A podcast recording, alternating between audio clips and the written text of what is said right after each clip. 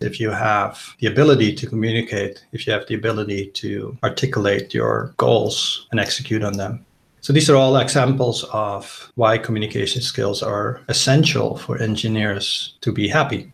Again, this is not about making more money or being successful or something. My goal is just to make you happy. I see a lot of engineers be unhappy when I think a lot of that has to do with not being able to control their environment, even articulate what they want to have change in this environment. So I think by becoming a better communicator, you will become also happier. Hey everyone, my name is Henry Suryawirawan, and you're listening to the Tech Lead Journal, the show where I'll be bringing you the greatest technical leaders, practitioners, and thought leaders in the industry to discuss about their journey, ideas, and practices that we all can learn and apply to build a highly performing technical team and to make an impact in your personal work. So let's dive into our journal.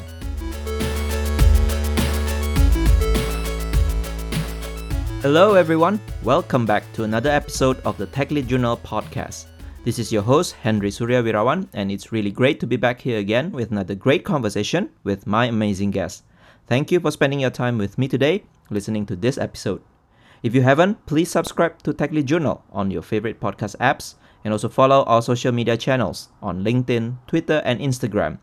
You can also make some contribution to the show and support the creation of this podcast by subscribing as a patron at techleadjournal.dev slash patron and help me to continue producing great content every week. For today's episode, I am very happy to share my conversation with Chris Laffra. Chris is an experienced software engineer and has been a technical manager, advisor, and staff software engineer with companies such as IBM, Bank of America, Google, Uber, and SourceGraph. He is also the author of a book titled Communication for Engineers. When we talk about great software engineers, many people tend to think that those are the engineers who are great at hard skills, such as solving challenging technical problems, coming up with amazing technical design, being wizards at coding, debugging, and testing. And many of engineers also think that to succeed in their career, they just need to focus on gaining more and more technical skills such as mastering numerous number of programming languages, frameworks, trending technologies, etc. But this could not be further from the truth. In this episode, Chris shared some insights from his book Communication for Engineers about why communication is such an important skill for engineers and how they should combine the hard technical skills with advanced soft skills such as communication skill, influencing skill, collaboration skill, and so on in order to become much more impactful engineers. Chris also shared great insights and tips on how to deal with engineers' typical source of unhappiness, which are imposter syndrome, stress, and burnout. And he gave practical tips that we can use in order to become successful, productive, and eventually become a happy engineer. I absolutely love my conversation with Chris, and I hope you will love this episode as well. Consider helping the show by leaving it a rating or review on your podcast app or leave us some comments on our social media channels. Those reviews and comments are one of the best ways to help me get this podcast to reach more listeners. And hopefully, they can also benefit from all the contents in this podcast. So let's get this episode started right after our sponsor message. Are you looking for a new cool swag? TechLead Journal now offers you some swags that you can purchase online. These swags are printed on demand based on your preference and will be delivered safely to you all over the world where shipping is available. Check out all the cool swags available by visiting techleadjournal.dev slash shop. And don't forget to brag yourself once you receive any of those swags. Hey everyone, welcome to another new episode of the Tech Lead Journal. So today I'm very happy to meet someone called Chris Laffra. Chris is an experienced software engineer you can tell from his career journey so far. So he has worked at IBM, Morgan Stanley, Bank of America, Google, Uber, and SourceGraph. Chris is very experienced.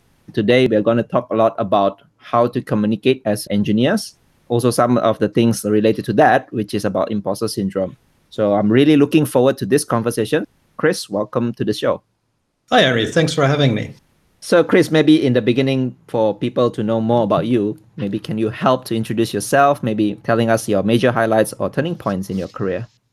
Yeah, sure. I'm originally Dutch. I grew up in the Netherlands, did my computer science degree there and a PhD. I lived about half of my life in the US. I've worked at technical companies like you mentioned IBM. I've worked in Wall Street and finance, which is not so different from typical tech companies actually.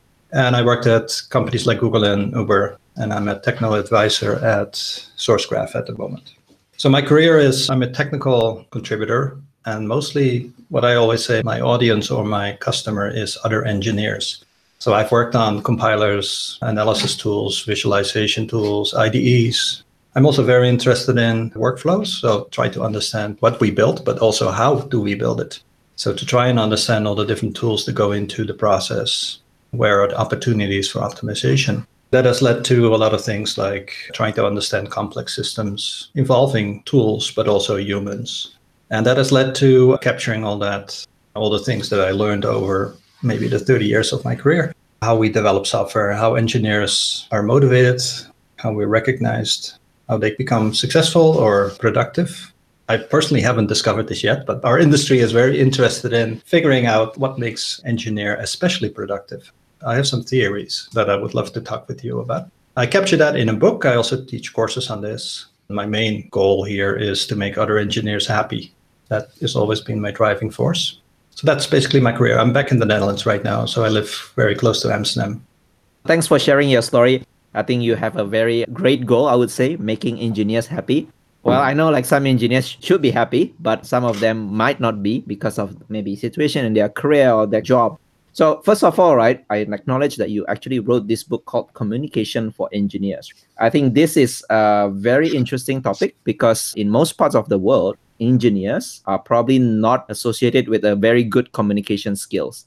So what was the idea behind how you actually write this book? Yeah, that's exactly the observation I made myself. I've been a technical contributor, uh, individual contributor, and a manager, team lead, TLM, so I've played the different roles in software development. And I've seen a lot of other engineers struggling with defining why are they stuck. They reach a certain plateau and they think I'm just building great software. Why am I not advancing? I've asked myself that question for a while now and not overgeneralizing or stigmatizing individuals, but most engineers, I think, are introverted they like solving puzzles. They like learning new languages, learning new compilers. They fight with other engineers on using spaces versus tab. These are the kind of things that excite us. We get our energy from writing code and throw it through the compiler and it actually compiles. This is like awesome feeling, right? Or you have a really complex bug that you're trying to solve and it takes you like two or three days to do the crime scene analysis. You build up this entire graph in your mind and if eventually you find it, and then you say, oh, this is awesome, right? So this is what drives us. But probably the most obvious time when communication comes to play is during performance time or promotion time, where you now have to explain what you contributed to the company or the organization. And you have to do this in terms that other people understand. And this is surprisingly hard for engineers. So I started thinking, what's the reason for this? And I started just reading myself and I think that the best way to learn about a certain topic is to write about it. So this is a very meta topic about communication skills here. So if you want to learn something, do it. Write about it, write a blog, give a presentation about it, do training about it. That's even better. Or write a book about it. I'll be very honest. The reason I wrote the book was not because I'm an expert communicator, not because I'm advanced skills in that area, but because I wanted to learn how to become one. So that is really the reason why I wrote the book is to get my mind clear on all these things. And I think I did pretty well. Lots of people like the structure of the book. There's a section of theory, like how our brain works and how we have social skills and interact with other people. But then there's a lot of concrete tips, like the engineering part of communication. So about tickets, about emails, about design documents, about writing clean code and code reviews. So those topics that engineers find important. That's basically the motivation for the book. It's selfishly to become a better engineer, a better communicator, but also to share my insights that I've collected over the years and give back to the community.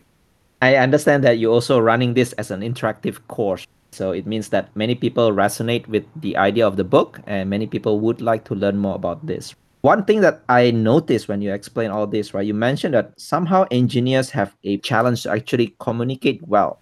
Why do you think that is the case? Because lots of engineers are smarts. We know about facts, we know about logic and all that. Why is it so difficult for them to actually communicate? So I think that it's both systemic and it's individual. I mean, I'm not a psychologist. I haven't done studies in brain. Actually, I did computer science, and one of the classes that I followed was psychology. So I did have one credit on psychology. So I know all the experiments that they did with monkeys and stuff, but I'm not an expert there. So I don't know what makes a particular individual more in tune to be solving technical problems versus being extroverted. Like what makes somebody introverted versus extroverted? I don't know. But there are systemic things here. Like I remember that when I went to college, and if I look at hard skills and soft skills, we're talking about soft skills now. I think the name of this classification, hard and soft, is already a value judgment that we somehow attribute to these set of skills. Like the hard skills you're proud of. I know Java, I know databases, I know cloud. Those are hard skills. Apparently, they're hard to achieve. And the other ones are soft. I think the name should be reversed. Talking with people is actually hard learning about programming languages or databases is actually easy and soft because it's much more predictable. As engineers, if you know one language, it's very easy to learn the next language. That's much more difficult with people because everybody's different. Developing empathy is a really difficult skill for engineers to get. So that's the systemic approach. I think when I went to college, about 90% of my classes were hard skills, so technical skills, and maybe 10% were soft skills, but not even focused. So I didn't get a class in how to collaborate in a team, how to make shared decisions, how to run a meeting. Those kinds of key skills that make you more successful in life and in engineering. I was never taught. So you're supposed to pick them up. You have to be very lucky to be in an environment where your environment actually helps you to learn all these kinds of skills after you're already hired, basically. Some companies have really good mentoring environments, internal training, and aside from that, from my personal observation, engineers are less interested talking to other people. They quote unquote hate meetings. They don't like to present. It's like they get nerve wracking, nervous if they have to present about their work, even in their own team. I've really tried to discover what that is. So, what I've done is just give a list of all those skills that I think are key and show how easy it is to learn these skills. They're learnable skills.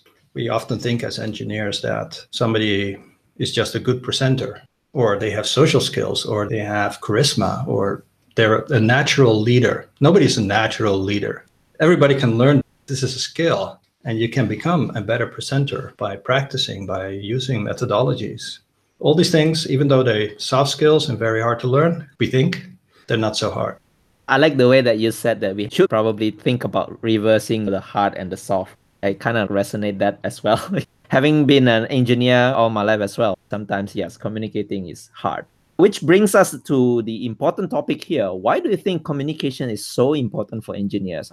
All engineers would think that, okay, my job is to write code and I talk to the machine. I don't talk to people. So, why do you think communication is so important for engineers? Yep, it's a very good question. I used to work at Google, like we said in the introduction. I was involved in a project called Tempo, where we wanted to figure out how to make engineers more productive. Tempo is actually a tool that instruments your desktop and it just watches what you're doing all the time. Using machine learning, we then try to figure out how productive you were. And we try to correlate that to whether you were happy or not. So we actually asked literally the question randomly, the pop up shows up How happy are you right now? We just ask the question and you get like star one to five, right? If you have enough data, at some point you can start correlating using machine learning, which is great for this. You can start correlating situations that make engineers unhappy versus situations that make them happy. One of the things that we figured out was that deep work, like long blocks of uninterrupted studying time on the problem and solving it, is what makes engineers happy. I mean, they voted more happy when they were in this zone phase or in the concentration phase.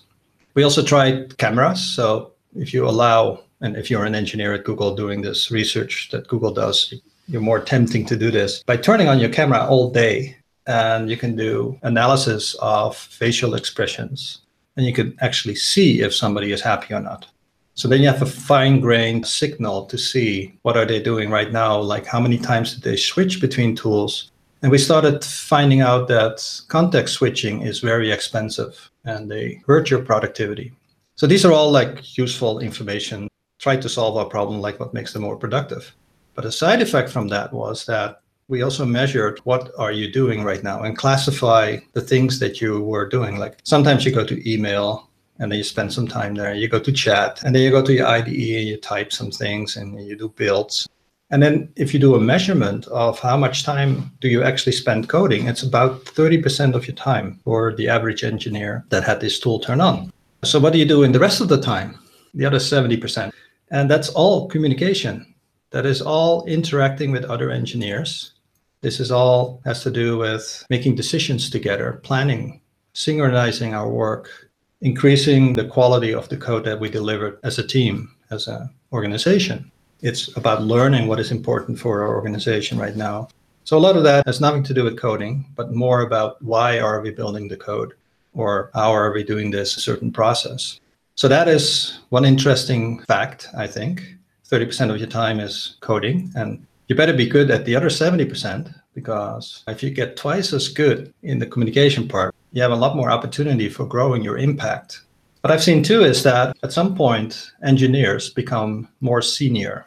And when you get more senior, you tend to spend time in coding even less. And you spend more time into mentoring other engineers, in guiding them, in trying to understand the bigger picture. As a junior engineer, you're right out of school. You go to stand up and they give you five tickets and you work these five tickets and that's it. You may have some questions about what does this mean? What does this mean? How do I do that? But you don't try to understand why are we building these tickets. Your emphasis is to fix these five tickets as quickly as possible and get the next five. So at some point, somebody has to give you these tickets. And that's what senior engineers do. We're all on the scale of between like junior and very advanced. But at some point, you reach a position where most of your impact is actually measured on how you influence other people, how you show leadership. Like the word leadership in itself assumes that you transfer your experience to other people and that by delegating the work that you would normally do yourself to others, you can actually become much more impactful. And that requires a lot of communication too. So when you see people transition from a more junior role to a more senior role, they will also become better communicators. So, in summary, if you want to grow, you need to communicate. If you want to be productive, you want to be impactful, you need to communicate. So, I see this as you explained when you said that 30% coding time and 70% is more about communication, planning, coordination, and all that. And as you get more senior, the lesser time it is to actually spend time in coding. I think this is also a lot of time, a lot of seniors, growing, aspiring senior engineers struggle as well because they thought that when they become engineer, they are supposed to do a lot more coding work. But as they progress throughout their career, the reverse is true. The less time you spend in coding and more about communication. What's your take on all this? Yeah, of course, there are exceptions. There are always individuals that, if you look at the knowledge or experience of a particular individual, there's something like the T experience, the T structure, right? So you're broad, but then you have one specialist in which you're really deep most engineers, if you ask them, like, hi, I'm Chris, well, yeah, who are you? And they say, I'm an Android engineer. Or they say, I'm a backend engineer, or I write Go, or whatever. This is not you, right? This is one of your deep skills.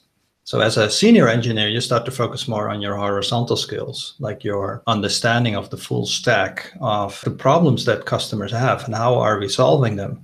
Being able to break down problems into smaller parts, communicating teams, like I said earlier, seeing the bigger picture. So those skills come up automatically once you get more senior. There are many channels in which you do this communication. I'll just give you some examples here. It's like emails, tickets, chats, design docs, meetings. And a meeting is multidimensional. You have to learn how to send invites. That seems like a simple thing, but it's not so simple. Somebody has to take notes in a meeting. How do you set up Zoom? How do you set up a camera correctly? Who's talking in a meeting? Who's making sure that everybody's heard? How do you get diversity? But some actually excel and they treat this as an opportunity to sell their brand. That's what you see as well as like successful engineers. They have a brand and they treat it as such. I mentioned earlier performance reviews, which are a highly stressful event for engineers because now you suddenly have to write about what you've done this year. Even if you remember, how do you actually translate it into something that other people find impressive is not easy. Even writing commits, code reviews, these are all communication. I'll just share this to the audience. Like before we had this call, Henry and I, we had a few minutes before we hit record. We actually talked about the commonalities that we had, like our common experience, our common history, to find some common ground so that we interact better those are very subtle things that if you know to apply them, you will come over as a better communicator and therefore get more opportunities as an engineer. This is ideally what you want, right? You're in a team and you want to grow, not just get a better title, but you want to move to a project that is interesting. Even inside the company, there are opportunities.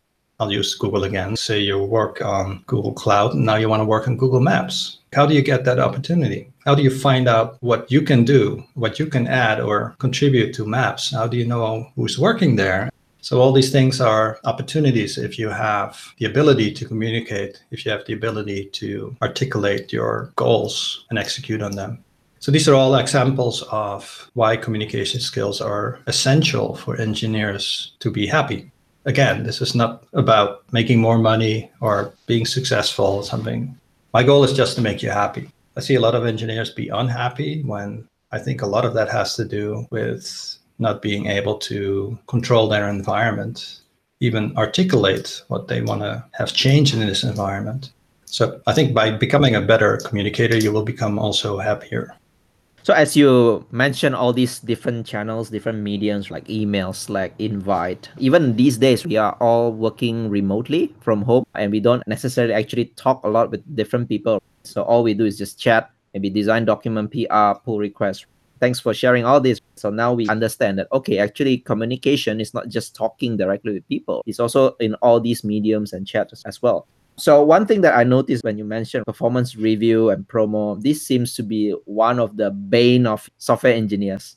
How do you actually sell yourself, so to speak, in order to get a good promotion or a good performance review?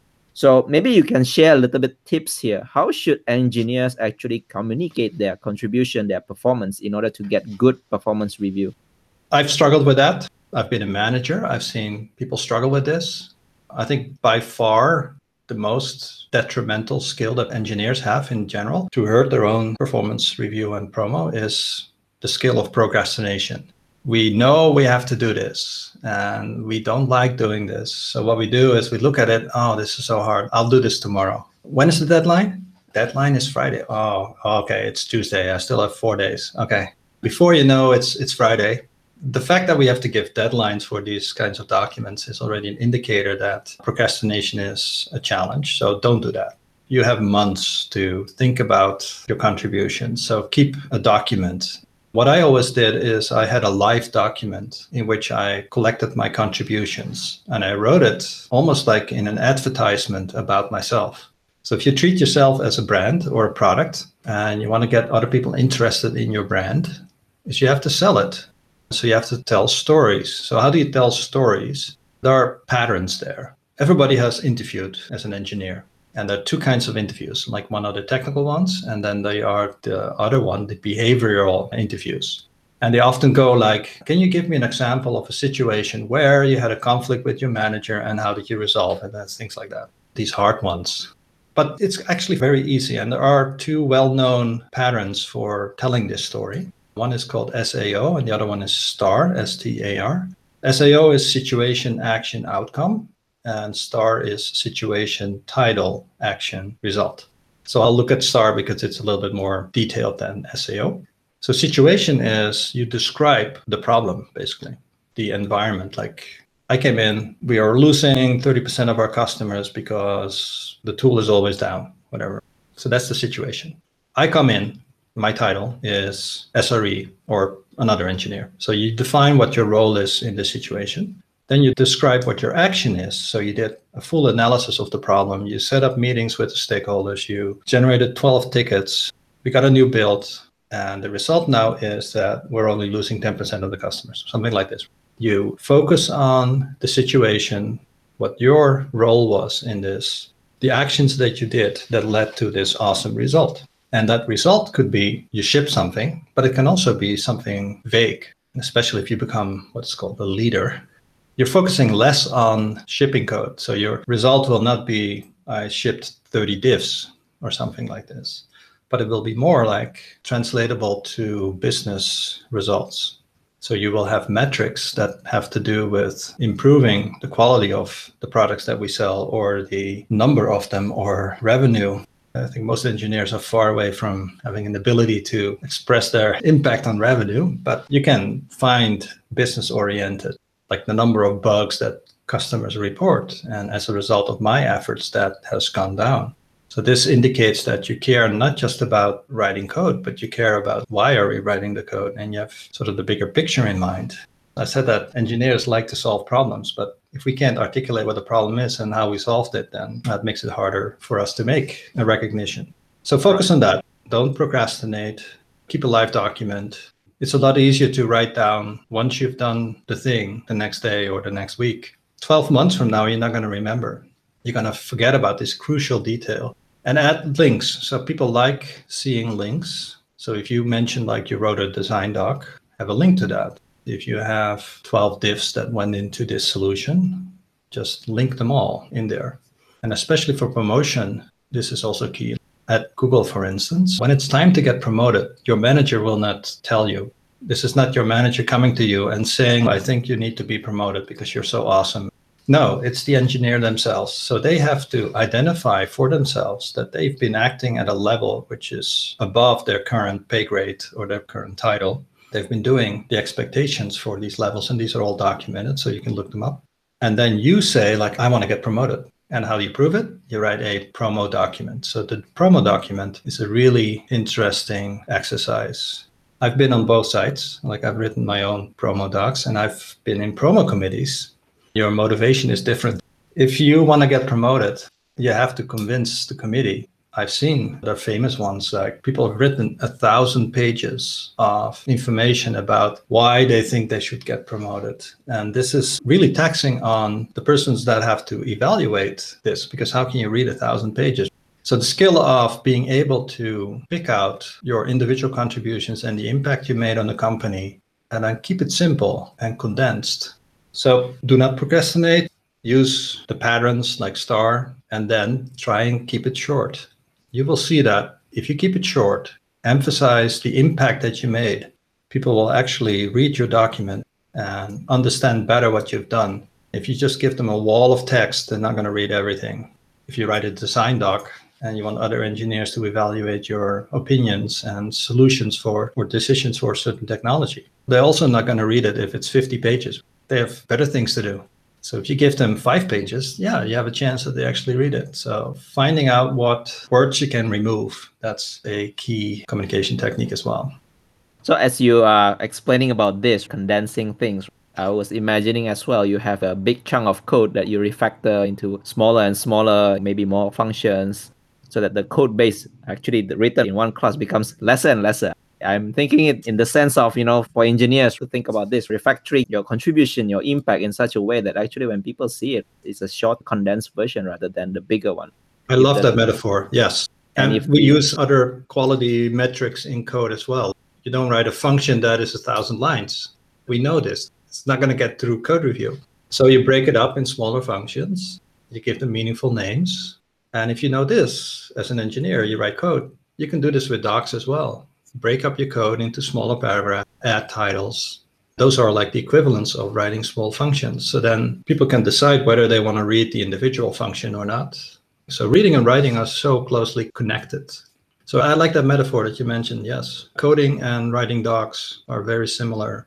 You write clean code that is readable for other people. The same thing you have to focus on writing documentation. You have to grow your vocabulary because often one word can replace three others. You have to worry about grammar. How do I break up a long sentence? What is passive voice? All these kinds of attributes of writing text. the soft skill comes back here. We don't invest in as engineers, we actually should. As much as we invest in understanding in Python the difference between a for loop and a list comprehension. We know and we can argue why one is much better than the other one. Can we do the same about English language? And if you know this, then yeah, you become an expert. If you know this difference, when to choose list comprehension, when to use a for loop, it becomes automatic, right? We start forgetting that we actually had to learn this skill, and now it becomes an intuition. That's the nice thing about communication as well. Your investment will at some point turn into intuition. Just an example here is I used to say uh a lot. I still do it when I speak. I've learned and I taught myself to not say uh, but just say a pause. In the beginning, that took a long time, but now it's automatic and it becomes an intuition. So these things are all learnable, and every engineer picks them up. One picks them up faster than the other. But like coding and like the investment that we put into making our code clean and refactoring it, making it testable as they apply to code, they also apply to communication. So you have also another thing while we're speaking about this. There seems to be some engineers who are actually good at selling themselves, so to speak, like good communication skills. So what do you think those things that make these type of engineers actually more impactful than the others? Yeah, what I mentioned the research done at Google for getting more insight into what makes an engineer productive. They also did research into understanding what makes certain people more productive than others or more impactful. So, what is a highly successful individual at Google? What are the attributes? And if you analyze their communication network, you can actually do at Google because you have access to all the metadata there, anonymized and all, but you can actually understand how they interact with other people through all these channels that I mentioned earlier. There are breadcrumbs for each interaction, every email, every meeting, every chat.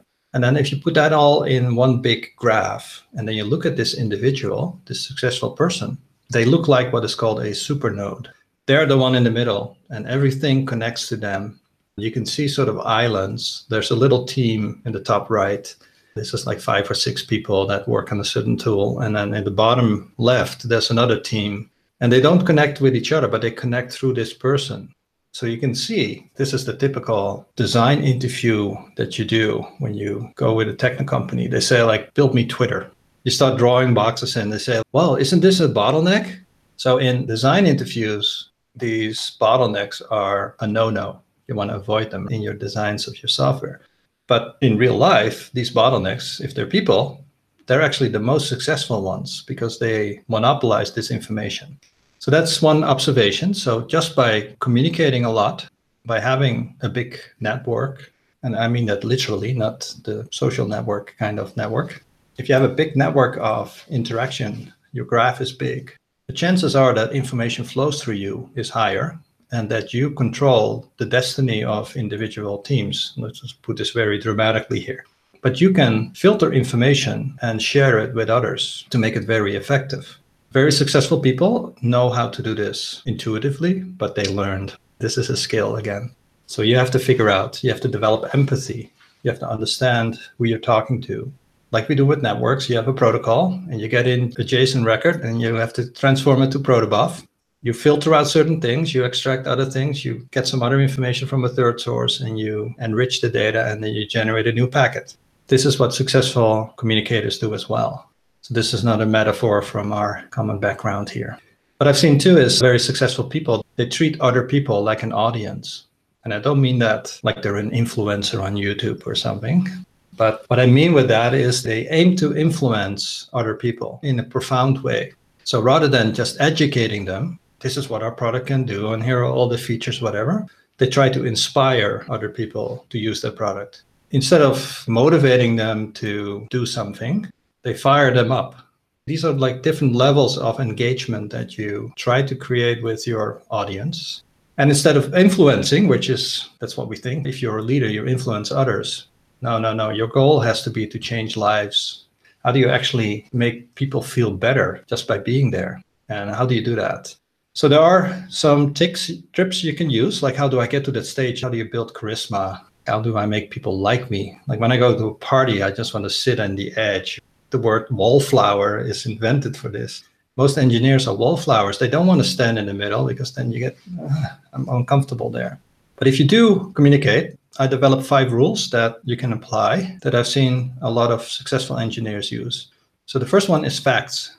Your communication should be based on facts, not on feelings, not on assumptions. If you meet your director and you have this great idea to use a new database or some new API, you go to the director and you say, I think we should use this. And he says, like, why? And now you have to explain why, right? So our transaction rate will go up by 200%. And this is a great thing because it will lower our cost and blah, blah, blah. Oh, yeah, those are great facts. So now your decision making is based on knowledge, not on feelings. So try and sprinkle in your facts in your decision making. So don't say, I think, but say, because of these numbers, we should do this. So that takes me to the second point, which is conviction. So never come over as somebody who doesn't know, but use the facts that you obtained in your previous phase and use them to change your language, just your posture, the way you communicate with other people. And you're the expert. Just assume that, and how do you know? Because you researched it, right? You looked at all the alternatives, and this is the best alternative. And therefore, we do this. Just sign here. This is how you structure a design document as well. So if you write a design document that explains to the rest of the organization why we should build something, you have to tell them and they have to sign off on this and approve it. What technologies will go into the system and what alternatives are there and why have we chosen for this one? So sometimes this is built versus buy. There's an open source technology that almost does what we want, but of course it will not work for our environment, so we have to build ourselves. Or there's an internal system that, like I said earlier, only has JSON. We need protobuf, so we can't use it. So there's some technical reasons why you will discard one alternative and choose for the other. But you have to be showing conviction. And you can only do this if you've actually looked at the alternatives and you know which one to choose. So make sure that you become an expert and then radiate that expertise to others. That doesn't mean you have to become arrogant. I know everything is right, so I have to do this. But you translate your conviction to others by giving the, the reasoning behind this. And that takes us to transparency. So, transparency is about showing other people what your decision making matrix looks like. As engineers, we tend to be uncertain in this. Right? It's not easy showing yourself to be the expert because, oh man, I don't know, there's other people are way smarter than me. I want to make the document perfect before I share it. That's what a lot of engineers told me. Like when I said, Why haven't you shared the document yet? You're working on this for two, three weeks now. Yeah, it isn't done yet. No, this is not how we develop software. We have an agile approach, right? We have a running system and we incrementally make it better. So treat your documents in the same way. Make your documents transparent and invite criticism as soon as you can. So ask other people to give their feedback on one of the decisions that you have there. If it's like on a data storage topic, you reach out to an individual who has the expertise on that and you say like, am I making the right decision here? If it's about observability aspects, you add an SRE and say, like, I'm planning to use this and this technology to get a daily dashboard. Will that work? So you very quickly open up your analysis and you're discovering things to others. You will discover that collaboration there becomes much more effective. And this comes back to performance in promo again. Like one of the things that we do in promo projects is we look at all your diffs, of course, but especially as a senior engineer, you're expected to have written some design docs that describe your contribution. How do you get started with this as a junior engineer? What we've seen often is that engineers think that to get promoted, you have to write the design doc, like it has to be your work. But that's not how it works, really. What the committee is looking for is your ability to communicate, your ability to collaborate, to engage other people in the decision making, and to find mistakes quickly because if you find mistakes late, they're extremely expensive to fix. We know this in software. If a bug comes in from a customer, this is really expensive. So this is why we do testing, right? We don't do this enough with documents. So if you write a design document, aim for collaboration. Work with other people. Don't just put your own name on top. Put five people on top. Because if you now have four other people writing this doc, you only have to spend 20% at it. And then you can spend the other 80% on four more docs. And now you go to promo time, and suddenly you have five documents that your name is on top. So this allows you to not just learn how other people work, you grow your network. It is actually an indicator of you being more senior and you're not fighting with other engineers. You're not trying to win this game of getting recognition, but you aim for making the system better. So consistency is then the fourth area. So we talked about facts, conviction, transparency. Consistency is all about keeping your message simple because if you make it simple, then it's a lot easier to say it right the second time this comes back in, like we said, in promo documents, but also in design documents, in emails, even in chats. And then the fifth direction, if you want to be a successful communicator as an engineer, is to show people a positive direction. That's not easy, but we often focus on the problems as engineers, right? All the possible ways that this can go wrong. If you look at somebody who is like a product manager and they talk to customers, they have a much more positive look on life they know how to articulate goals into something that is a better place. So, as engineers, we should also focus on that because people are really inspired if you tell them something positive. If you just tell them the negative things, if you're in meetings and you're always explaining why that won't work, at some point people will start hating you. It's not because they hate you, but they want to hear something nice, uh, something positive. So, if you focus on that first, be optimistic. I've always been very optimistic in my career, in my life. Problems are there. Like I always say, a problem is an opportunity. A problem for one is an opportunity for another. If you look at the problems, then this is an opportunity for you to show how your impact will actually turn this problem into something positive. So keep that mindset in place. So facts, conviction, transparency, consistency, and a positive outlook on life will make engineers much better communicators thanks for sharing this sort of framework to think of how you can make yourself becoming more impactful. So I think for all engineers out there, I think do make sure that you understand these tips. So speaking of sharing about our impact, I think just what you mentioned as you described earlier is that some engineers think that, oh, my impact, my contribution, I think it's little than the others. Some other people are smarter. They did all this great stuff while I just did this small module or small product or whatever that is which brings back to the topic of imposter syndrome. And you wrote a very good blog post about it, which I read a few weeks back. So maybe can you share a little bit about what is imposter syndrome? Why a lot of engineers actually suffer from this? Yes, to start off with, I will admit that I'm an imposter. What that means is if you look up the definition on Wikipedia, I'll read it up here. Imposter syndrome is a psychological pattern in which an individual has doubts about their own accomplishments so this means that you have a persistent internalized fear of being exposed as a fraud, as we call it. I had that when I was hired at Google. Of course, I spent a lot of time interviewing and whatever, and I spent months in exercising the interviews. When I got hired, I was still like, I got the offer. I was like, wow, it's like you win the lottery or something. And then you go to introduction and you meet all these other people.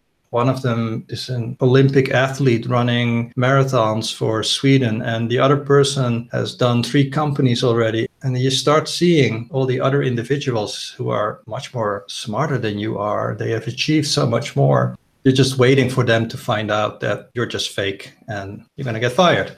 So this is natural. I think this happens at every level. It's not just junior engineers or unsuccessful engineers that think that successful engineers don't have this kind of feeling, they also have it. All your heroes have their own doubts. Everybody is human.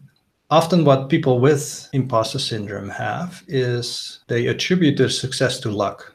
Like I said, I was hired at Google and I was like winning the lottery. I was lucky, must have been lucky. Now, of course, you have to have luck. You have to be in the right place in the right time. You have to have met this one person that gives you the lead to another opportunity. But a lot of that is actually something you can control. You should avoid feeling found out soon and something like this. There's an interesting anecdote is that they did research at Google. They asked NPS scores. So in the last three months, how did you like your manager? Like one to five. How did you like the work you're doing? And at some point they asked, in the last six months, did you feel like you were under fear of being fired by Google? We're talking about engineers at Google. These are the top of the crop, right? Google gets like 2 million resumes a year, and the funnel is so narrow that at the end you have the best of the best.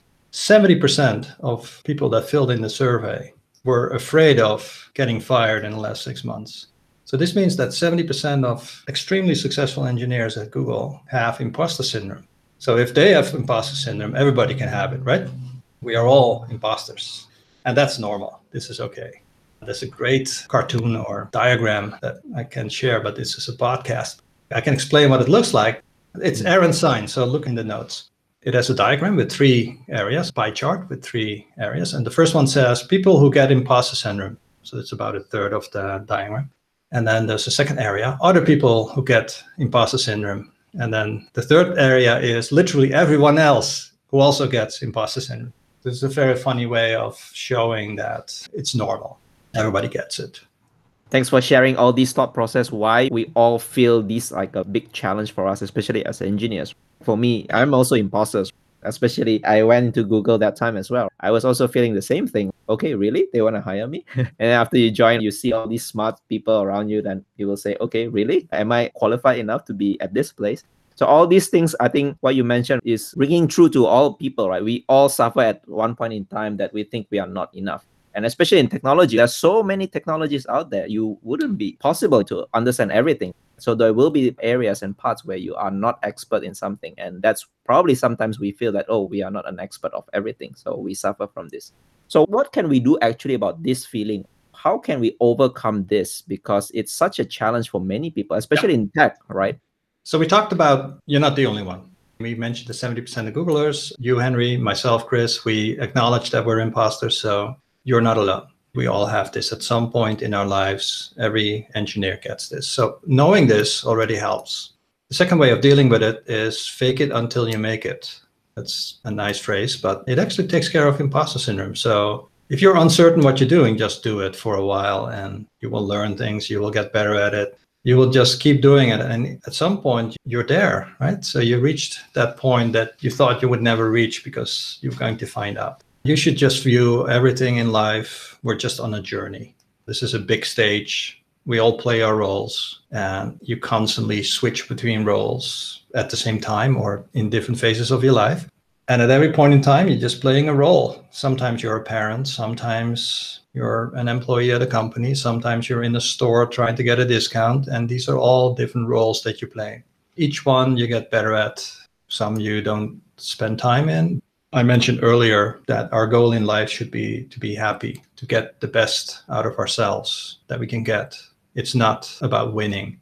It's not about achieving the same thing that other person that is much smarter than you actually gets, and you will never get there. This is detrimental to how you have to think about this. And there's a famous Dutch football player and coach, Johan Cruyff. He is well known for his down to earth quotes when he talks about the game of football. But there's one that I really love. So he said, like, to be happy, do things that make you happy.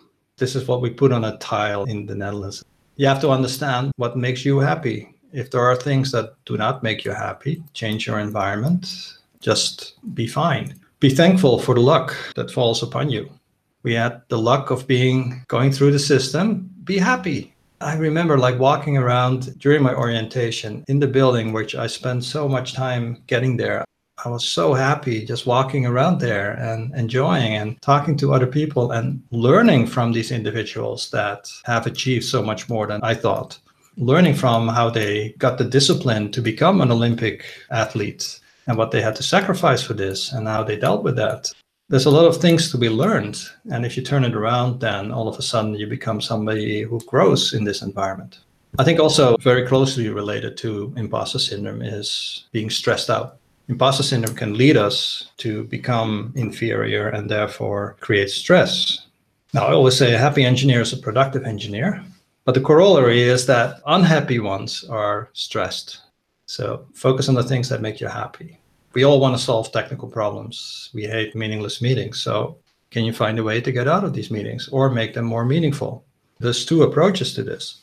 Make sure that every meeting has a calendar and agenda somebody takes notes and criticize why you're there.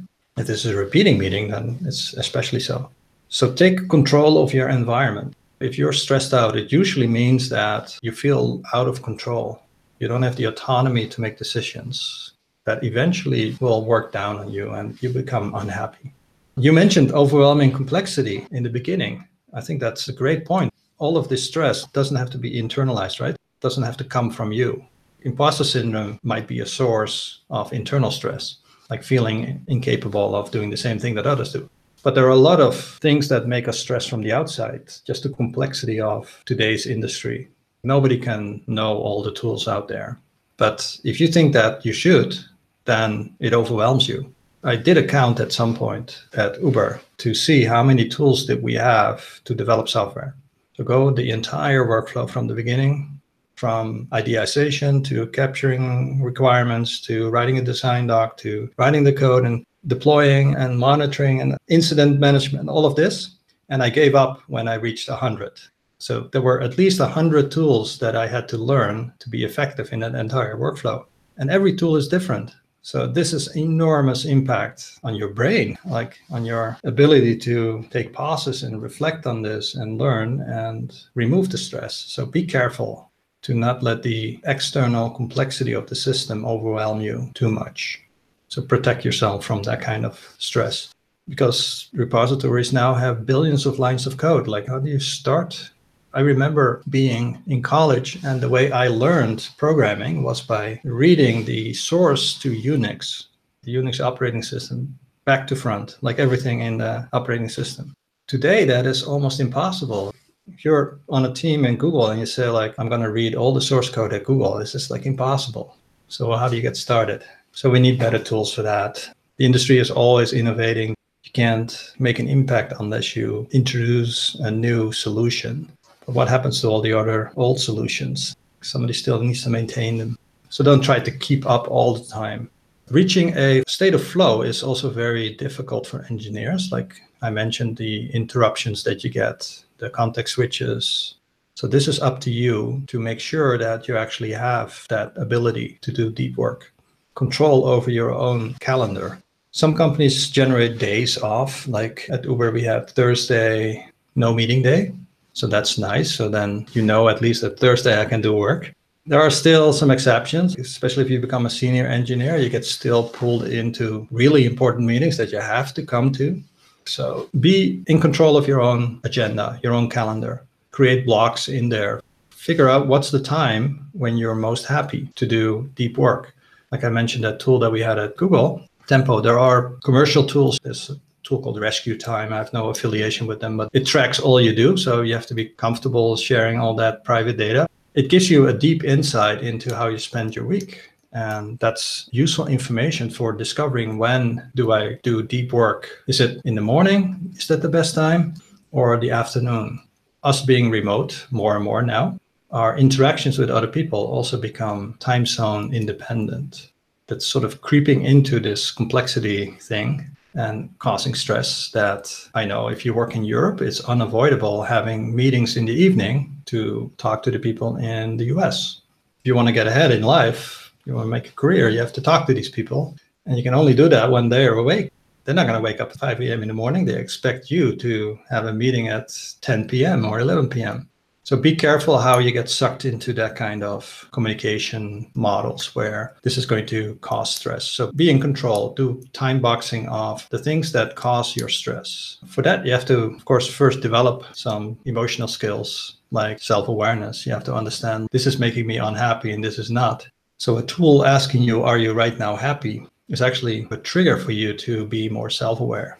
Why would you need a tool for this? You can tell if you're happy or not, if you're grumpy, but maybe you don't have the processor running yet. So you need to load a program in the background that monitors yourself from time to time. Thanks for sharing all this. As I listened to you explaining all this, I think I could relate to some of the experience that you mentioned. So we are all in this industry, but we are not alone as well. So increasing our self-awareness of this issue, knowing how or what makes us happy. And I like the quote from Johan Cruyff, to be happy, you have to do what makes you happy. And this is such a fascinating conversation. I feel that we could go on and on and on, but due to time, probably it's not possible. But for people who are interested to learn more about all these that you explained, where can they find it? So I have a website, which is my name, chrislaffra.com. There's a link to my book, which I recommend you read because there's a lot of thoughts that I developed over time and that we just talked about right now are captured in that. There's also a link to my other sources of information at the top. There's a biography. And there you can find the blogs that I've written, like the one you just mentioned on LinkedIn, for instance. You can find it there. So that is if you want to learn from me. We haven't talked about burnout yet, but that's a phase where if you cannot escape the stress and it's like consistently causing you to deal with that, you may come into a situation what we call a burnout. So that is chronic stress and burnout signals. So you might discover for yourself that you're overly cynical at work, that you're less inspired to contribute. Maybe you're missing your old passion.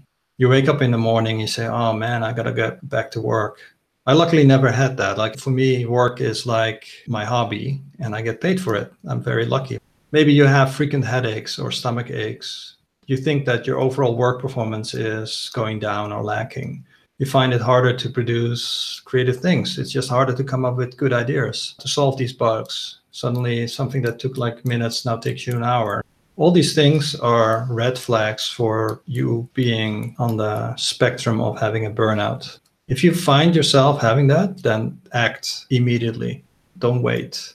Talk to other people that can help you. Talk to a professional. Your company often has a way to talk to other people and deal with this. Speak or get a mentor inside your company or external. So if all of this wakes you up and saying, yeah, I recognize a lot of things in here and all this stress, go talk to somebody else. That's very important. So don't just read my book but reach out to other people. Just talking to other people is actually stress reducing as well. If you want to do that, I recommend you take a walk with the other person. I've seen that being very successful at some companies where rather than have a meeting where you sit down, you take a walk because that inspires your frontal lobe to control your emotions and lower your stress. So, all these things help. So, thanks for covering the burnout. So, I think this is also another topic for a lot of engineers they feel burnout just churning code out of code probably sometimes not getting the recognition that they think they should have so i think this is also one thing for all of us to think about so thanks for sharing all the resources. I'll make sure to put it in the show notes. So chris one last question from me which is like a custom in this show which is for the guests to actually share their three technical leadership wisdom. So would you be able to share yours so that we all can learn from you? Definitely. And I think number one will not surprise you and the audience is a productive engineer is a happy engineer. If you want to become productive, become happy. This is not a causal relationship. Like not every happy engineer is a productive one, but it is definitely a requirement. So a productive engineer is a happy engineer. That's number one. Number two is engineers should communicate with facts and conviction. I gave the five things like facts, conviction. I gave three more. But if you just figure out the first two, if you start with those, so make all your communication based on percentages or numbers or alternatives that you evaluated and you're making the right decision. So use facts and be the expert. And then the third one is we talked about stress, we talked about imposter syndrome. So what is a successful engineer? So that's number three. Success is about achieving the best we can be. It's not about winning. So those three are productive engineer, happy engineer. Engineer should communicate with facts and conviction, and success is about achieving the best we can be not about winning. So right. now I sound really wise and I just found these things on the internet, but no. I think number one I actually came up with. So I really care about that one. Really thankful for sharing all this. I like the last one. Success is about achieving the best we all can be. It's not about winning trophy or winning the promo or winning something. So thanks for reminding that for us. So Chris, it's been a very wonderful conversation. I'm really glad that we have this conversation. So thanks again for being on the show. Really, really happy to have you sharing all this wisdom for all of us actually to learn from. So make the engineers become more productive and hence also happy at the same time. Thank you, Henry. It was a pleasure. Thank you for listening to this episode and for staying right till the end. If you highly enjoyed, please share it with your friends and colleagues who you think would also benefit from listening to this episode. And if you're new to the podcast, Make sure to subscribe and leave me your valuable review and feedback. It really, really helps me a lot in order to grow this podcast better. You can also find the full show notes of this conversation on the episode page at techleadjournal.dev website, including the full transcript, interesting quotes and links to the resources and mentions from the conversation. And lastly, make sure to subscribe to the show's mailing list on techleadjournal.dev to get notified for any future episodes. Stay tuned for the next Tech Lead Journal episode, and until then, goodbye.